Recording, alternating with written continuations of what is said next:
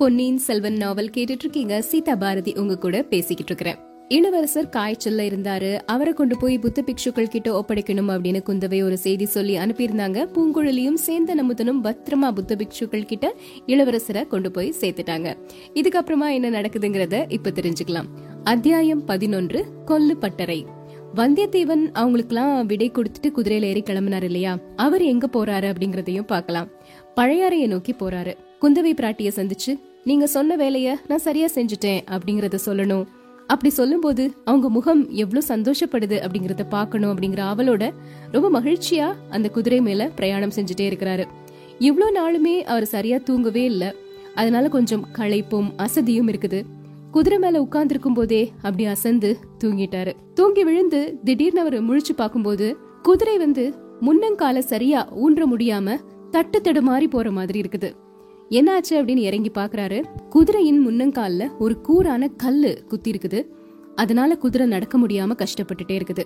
ஐயோ இவ்ளோ கஷ்டப்படுத்தி குதிரையை கூட்டிட்டு வந்துட்டு இருக்கிறோமே. கண்டிப்பா குதிரையுடைய கால்களுக்கு லாடம் போடணும். அது ரொம்ப ரொம்ப அவசியம் அப்படின்னு நினைக்கிறாரு. அதனால ஊர் வழியாவே போயிட்டு இருக்கிறாரு. ஒவ்வொரு ஊரையா கடந்து போயிட்டே இருக்கும்போது எங்கேயாவது ஒரு கொல்லு பட்டறை வருமா? அங்க போய் நம்ம குதிரைக்கு வந்து லாடம் போடலாம் அப்படின்னு சொல்லிட்டு போயிட்டே இருக்கிறாரு. அங்க ஒரு கொல்லு பட்டறை அவருடைய கண்களுக்கு தென்படுது. உள்ள போறாரு. அங்க ஒரு கொல்லன் இருக்கிறாரு.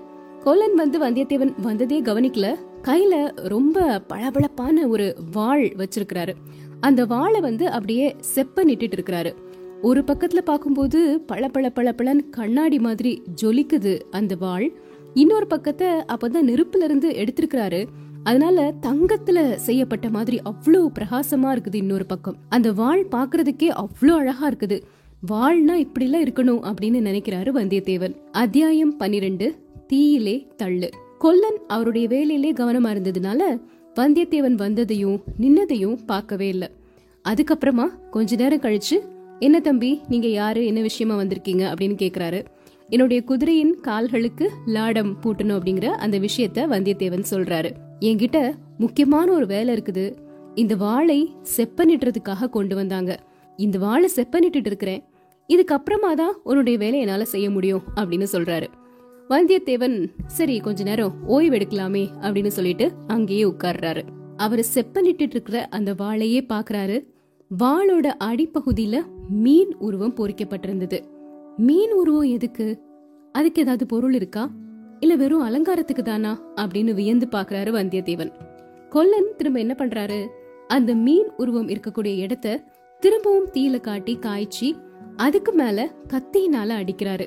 அதாவது மீன் உருவம் தெரியாம மறைக்கிறதுக்காக தான் அந்த மாதிரி செய்யறாரு இது எதுக்காக? அப்படின்னு வந்தியத்தேவன் யோசிச்சுட்டு இருக்கும் போதே அவருடைய கண்கள் அப்படியே சொக்க ஆரம்பிச்சிருச்சு. ரொம்ப நாளா அவரு தூங்கவே இல்லைல்ல சரியா? அதனால அந்த இடத்துல அப்படியே படுத்து தூங்கிட்டாரு. ரொம்ப நேரமா தூங்கிக்கிட்டே இருக்கிறாரு. திடீர்னு தூக்கம் கலைஞ்சு எந்திரிக்கிறாரு. அந்த கொல்லனை பார்த்து ஐயோ ரொம்ப நேரம் தூங்கிட்டனா? அப்படின்னு கேக்குறாரு. ரொம்ப நேரம்லாம் தூங்கலப்பா. கும்பகர்ணனை மாதிரி தூங்கிட்ட அப்படின்னு பதில் சொல்றாரு கொல்லன். இங்க பழுவேட்டரையர்களோட பரிவாரங்கள் வந்துட்டு போனாங்க. அது கூட உனக்கு தெரியல. அந்த அளவுக்கு ஆழ்ந்து தூங்கிக்கிட்டு இருந்த அப்படின்னு சொல்றாரு கொல்லன். பழுவேட்டரையரோட பரிவாரங்கள் இங்க எதுக்கு வந்தாங்க? அப்படின்னு கேக்குறாரு வந்தியத்தேவன். தம்பி நீ எங்கிருந்து வர்ற? இலங்கையில இருந்து வர்ற ஓஹோ அதனாலதான் உனக்கு செய்தி தெரியல போல. பொன்னியின் செல்வர கடல் கொண்டு போயிருச்சான் அந்த செய்தியத்தான் பழுவேட்டரையருடைய பரிவாரங்கள் வந்து சொல்லிட்டு போறாங்க. மக்கள் எல்லாரும் பழுவேட்டரையர்கள் தான் வேணும்னே ஏதோ பண்ணிருப்பாங்கன்னு சொல்லி பழுவேட்டரையர்கள் மேல பயங்கர கோவத்துல இருக்காங்க. அப்படியா? இளவரசர்னா எல்லாருக்கும் அவ்வளவு பிடிக்குமா? அப்படின்னு கேக்குறாரு வந்தியத்தேவன். எதுவுமே தெரியாத மாதிரி. பிடிக்குமாவா? ஊர் முழுக்க மக்கள் எல்லாம் இப்போ ஒரே கண்ணீரும் கம்பலையுமா தான் இருக்கிறாங்க. சோழ நாட்டே துக்கத்துல தான் மூழ்கி போயிருக்கு. அந்த விஷயம் தெரியாதா உனக்கு? சரி சரி. நீ ஏதோ இலங்கையில இருந்து வர்றனால உனக்கு எதுவுமே தெரியல அப்படின்னு சொல்றாரு. ஐயா என்னோட குதிரையின் கால்களுக்கு மட்டும் லாடம் போட்டு கொடுத்தீங்கன்னா நான் இங்கிருந்து கிளம்பிடுவேன் அப்படின்னு சொல்றாரு. நீ எங்க போகணும் அப்படின்னு கொல்லன் கேக்குறாரு. எனக்கு பழையாறையில் ஒரு வேலை இருக்குது. அப்படியா? பழுவேட்டரையர்களோட ஆட்கள் இந்த பக்கமா தான் போவாங்க. நீ முல்லையாற்றங்கரையோட போனேன்னா சீக்கிரமா பழையாறைக்கு போயிடலாம் அப்படின்னு சொல்லிட்டு அந்த குதிரையின் கால்களுக்கு இரும்பை காய்ச்சி அதை அப்படியே வளைச்சு லாடம் மாதிரி செஞ்சு போடுறாரு. அந்த லாடத்தை அடிக்கும்போது இந்த அடி பெரிய பழுவேட்டரையருக்கு இந்த அடி சின்ன பழுவேட்டரையருக்கு அப்படி சொல்லிட்டே அடிக்கிறாரு அந்த கொல்லன். அதன் மூலமா அவருக்கு பழுவேட்டரையர்கள் மேல எவ்வளோ கோபம் இருக்கு அப்படிங்கறது வந்தியத்தேவனுக்கு நல்லாவே தெரியுது. அவருக்கு மட்டும் இல்ல ஊர் மக்கள் எல்லாருக்குமே பழுவேட்டரைகள் மேல பயங்கர கோவம் இருக்கு அப்படிங்கிற விஷயமும் தெளிவாக வந்தியத்தேவனுக்கு புலப்படுது. இப்போ குதிரையுடைய கால்களுக்கு லாடம் பூட்டியாச்சு. அவர் அங்கிருந்து கிளம்பி முல்லையாற்றங்கரையோரமா பழையாறைய நோக்கி போயிட்டே இருக்கிறாரு. ரொம்ப உல்லாசமா சந்தோஷமா பாட்டு பாடிட்டு அதுவும் காதல் பாடல்களை பாடிட்டே குதிரை மேல போயிட்டே இருக்கிறாரு. திடீர்னு அவர் பாடக்கூடிய அந்த பாட்டுக்கு பதில் பாட்டு யாரோ பாடுற மாதிரி இருக்கு. புதர்ல இருந்து ஒரு உருவம் வெளிப்படுது. இவரை பார்த்து வழக்கம் போல ஹஹஹஹான்னு ஒரு சிரிப்பும் கேக்குது. அது யாரு அப்படின்னு பார்த்தா அந்த ரவிதாசன் அப்படிங்கிற மந்திரவாதியோட கூட்டாளியா ஒருத்தர் தேவராளன் இருந்தார் இல்லையா? அவர் அங்க வந்து நிக்கிறாரு. அத்தியாயம் பதிமூன்று விஷபானம். தேவராளனை பார்த்த உடனே வந்தியத்தேவனுக்கு ஒரு மாதிரி பயம் ஆயிருச்சு திடீர்னு அவன் அந்த அரண்மனையில வெறியாட்டம் கொண்டு ஆடினது அப்புறம் நடு கடல்ல சுழல் காத்து அடிச்சிட்டு இருக்கும்போது அவ சொன்ன வார்த்தைகள் அதெல்லாம் ஞாபகத்துக்கு வந்தது. சீக்கிரமா போயிடணும் இங்க நிக்கவே கூடாது அப்படின்னு நினைச்சு வேகமா போக ஆரம்பிக்கிறாரு. ஆனா தேவராளன் வந்தியத்தேவனை விடவே இல்ல. வேணும்னே அவர்கிட்ட பேச்சு கொடுத்துட்டே இருக்கிறாரு. என்ன தம்பி எப்படி இங்க வந்த? அப்படின்னு கேக்குறாரு. அவருடைய குதிரையினுடைய அந்த முக கயிற்ற பிடிச்சு தன்னோட கையில வச்சுக்கிட்டு வந்தியத்தேவனை போக விடாம தடுக்கிறாரு. இந்த முல்லையாற்றங்கரைக்கு ஒரு சக்தி இருக்கு தெரியுமா? நீ மனசுல என்ன நினைக்கிறியோ அது நடக்கும். இப்ப நீ யார நினைச்சு அந்த காதல் பாட்டு பாடிட்டு இருந்த? அப்படின்னு கேக்குறாரு தேவராளன். வந்தியத்தேவன் எந்த பதிலுமே சொல்லல. நீ யார நினைச்சு பாடிக்கிட்டு இருந்தியோ அந்த காரியம் வெற்றிகரமா நடக்கும். அங்க கொஞ்ச தூரத்துல பாரு அப்படின்னு சொல்லி காட்டுறாரு. பார்த்தா அங்க ஒரு பல்லக்கு தெரியுது. வந்தியத்தேவனுக்கு பல்லக்கு பார்த்த உடனே உள்ள யார் இருக்கிறாங்க? அப்படி அதை பார்க்கணும் அப்படிங்கிற ஆர்வம் அதிகமாகிருச்சு. அதனால அந்த முகக்கயிற்ற விடு நான் வந்து குதிரையை ஓட்டிட்டு போக போறேன் வேகமா அப்படின்னு சொல்றதுக்கு பதிலா அந்த பல்லக்கு மீது வந்தியத்தேவனோட கவனம் இப்போ திரும்பிருச்சு. திடீர்னு சுத்தி ஏழு எட்டு பேர் வந்து வலு கட்டாயமா வந்தியத்தேவனோட கண்களையும் கைகளையும் கால்களையும் ஒரு துணியால கட்டி அந்த பல்லக்குக்குள்ள அவரை தள்ளி விட்டுடுறாங்க. அவருக்கு என்ன நடந்துச்சு அப்படிங்கறதே புரியல. உணர்வு வந்து பார்க்கும்போது அவர் பல்லக்குக்குள்ள இருக்கிறாரு.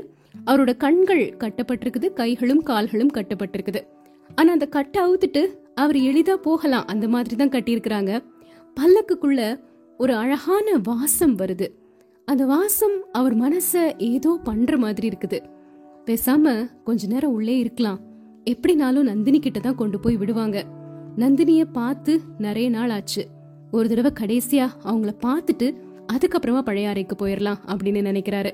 நந்தினியை அவர் சந்திக்கணும் அப்படின்னு நினைக்கிறதுக்கு இன்னொரு காரணம் என்ன அப்படின்னா இலங்கையில அவர் பார்த்த அந்த ஊமை பெண் அவங்களின் முகமும் நந்தினியின் முகமும் ஒரே மாதிரி இருக்கிற மாதிரி அவருக்கு தோணுது. அப்ப அவங்களுக்கும் இவங்களுக்கும் ஏதாவது ஒரு உறவு இருக்குதா அப்படிங்கறத கேட்டு தெரிஞ்சுக்கணும் அப்படிங்கிற ஆர்வமும் மனசுல அதிகமா இருக்கு. அதனால அந்த பல்லக்குல அமைதியா உட்கார்ந்து அந்த வாசத்தை அப்படியே நுகர்ந்துட்டே இருக்கிறாரு. ஆனா அது ஏதோ ஒரு மயக்க மருந்து கலந்த வாசம். கொஞ்ச நேரத்துல அவரு மயக்கம் அடைஞ்சிட்டாரு. மயக்கம் தெளிஞ்சு கண் விழிச்சு பார்க்கும்போது அவரோட கைகள் கால்கள் எதுவுமே கட்டப்படல. ஆனா ஒரு பிரம்மாண்டமான அரண்மனையில அவர் உட்கார்ந்துருக்கிறது தெரியுது.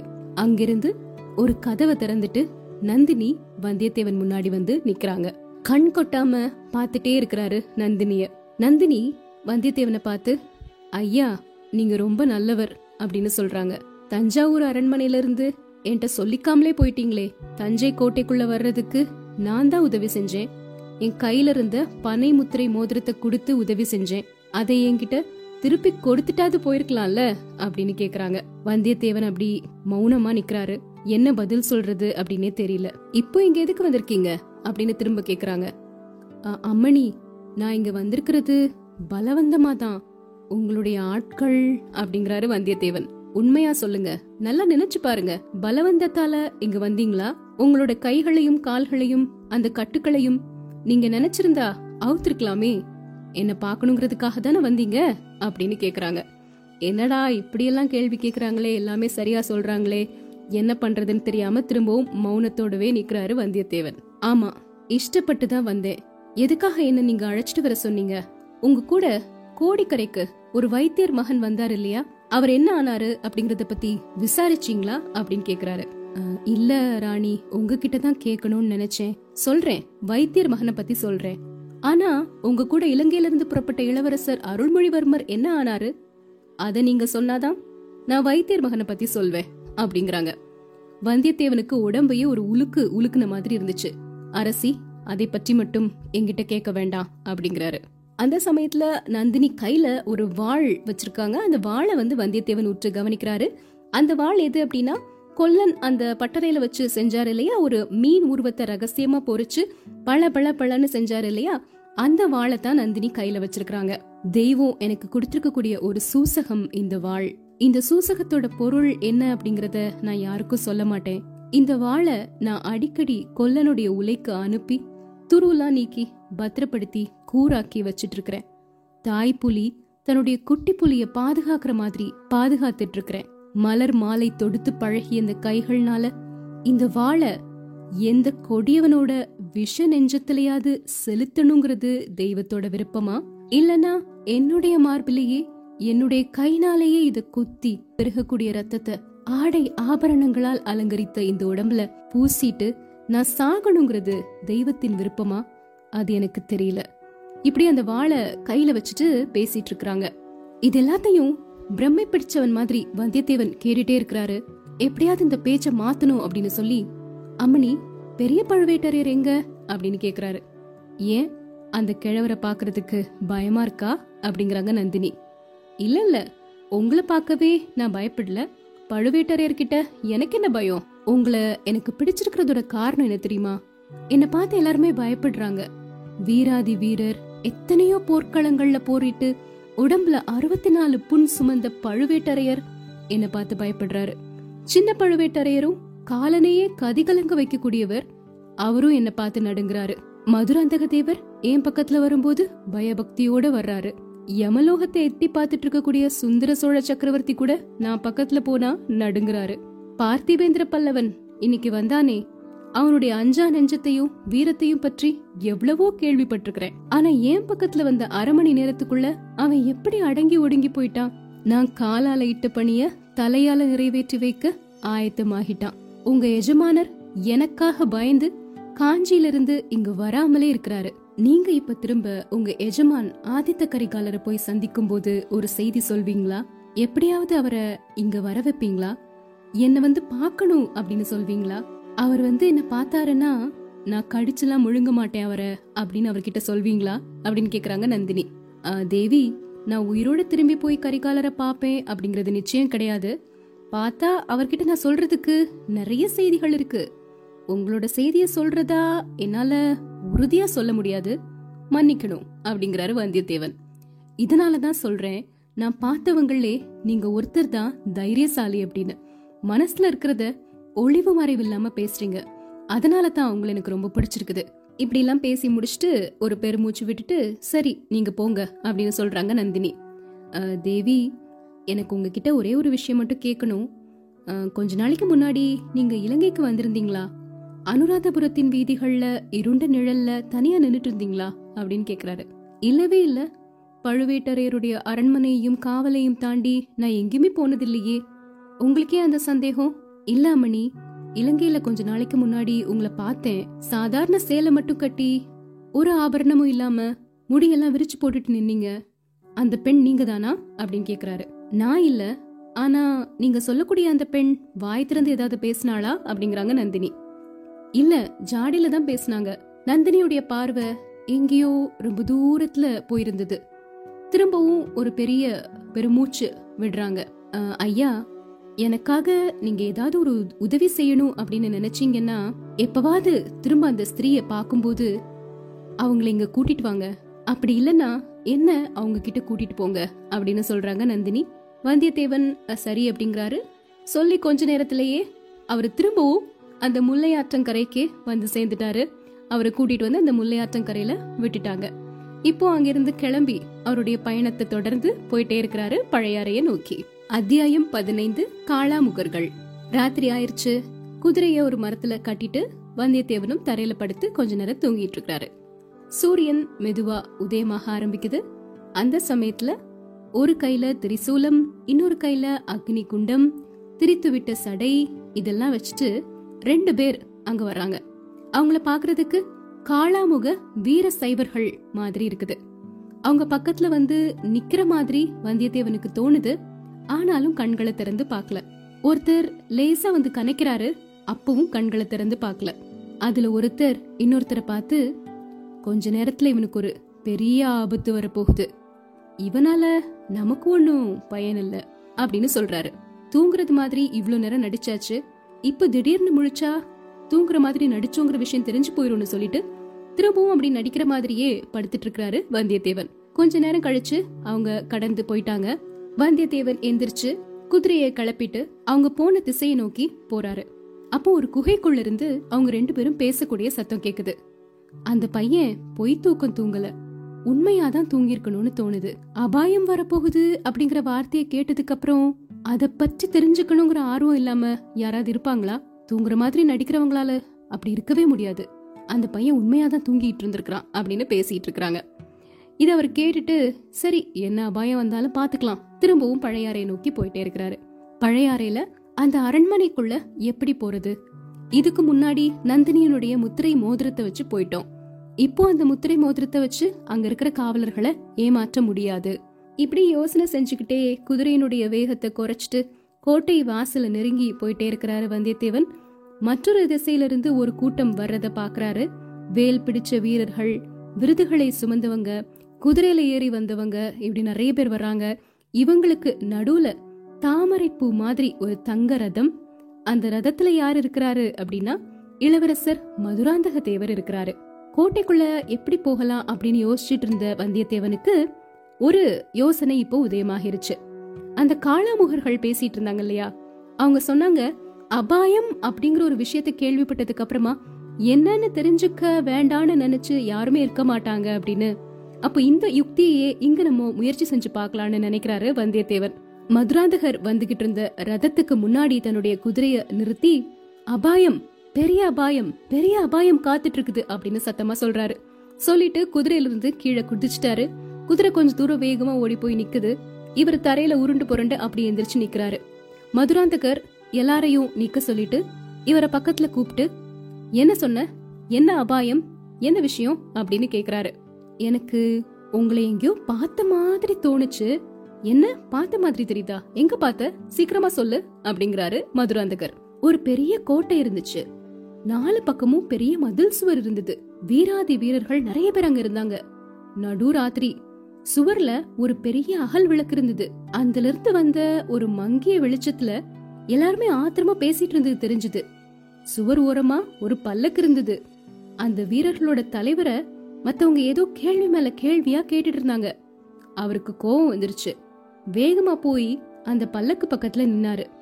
பல்லக்க மூடி இருந்த பட்டுத்திரைய விளக்குனாரு. பல்லக்குக்கு உள்ள இருந்து ஒரு அழகான மனிதர் வெளியே வந்தாரு. அவரை பார்த்த உடனே கூடியிருந்தவங்க எல்லாருமே வாழ்க வாழ்க பட்டத்து இளவரசர் வாழ்க அப்படின்னு சொன்னாங்க. ஐயா அந்த பல்லக்குல இருந்து வெளிவந்தவருடைய முகம் உங்களுடைய முகம் மாதிரி தான் இருந்துச்சு. நான் ஏதாவது தப்பா சொல்லியிருந்தா மன்னிச்சிருங்க அப்படிங்கிறாரு வந்தியத்தேவன். எதுவுமே குறுக்கிடாமல் இவ்வளவு நேரம் பேசினதை கேட்டுட்டு இருந்த மதுராந்தக தேவருக்கு இப்போ நெத்தியிலெல்லாம் அப்படி வியர்வை வர ஆரம்பிச்சிருச்சு.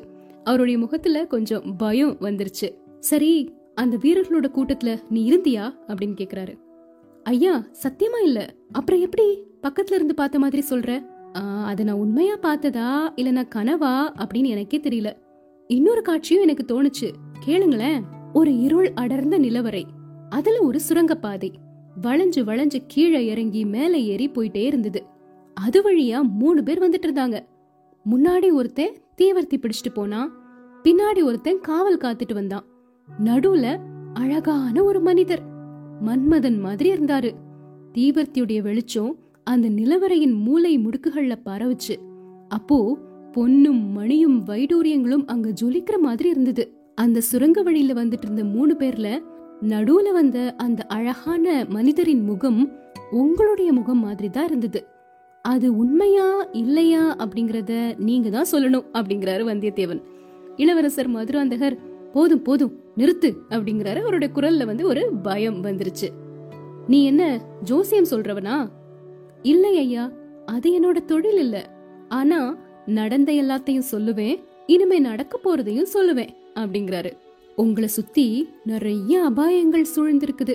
அதே மாதிரி நிறைய பதவிகளும் காத்திருக்குது. அதெல்லாம் பத்தி சாவகாசமா உங்ககிட்ட சொல்லணும். அதுக்கு நீங்க என்ன உங்க கோட்டைக்குள்ள அழைச்சிட்டு போகணும் அப்படிங்கிறாரு வந்தியத்தேவன். எவ்வளவு ஒரு சமயோஜிதமான புத்தின்னு பாருங்களேன். சரி சரி ஆகட்டும். என் கூட வா. சாவகாசமா பேசிக்கலாம் அப்படின்னு சொல்லி மதுராந்தக தேவர் வந்தியத்தேவனை பழையாறை கோட்டைக்குள்ள கூட்டிட்டு போறாரு. இதுக்கப்புறமா என்ன நடக்குதுங்கிறத நாளைக்கு தெரிஞ்சுக்கலாம்.